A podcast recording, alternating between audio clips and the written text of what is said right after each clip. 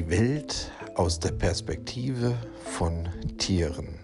Kilian ist ein junger Künstler, der auf dem Bauernhof lebt und es versteht, die Welt aus der Perspektive von Tieren zu erzählen. Da gibt es zum Beispiel den kleinen Idefix, einen Jack Russell Terrier, der es faustdick hinter den Ohren hat, oder Fred, dem Hasen, der bei ihnen im Zimmer lebt. Ja, und da gibt es ganz viele Tiere auf dem Bauernhof und denen geht es ziemlich gut. Und warum dem so ist, das wird euch Kilian, unser junger Künstler, erklären.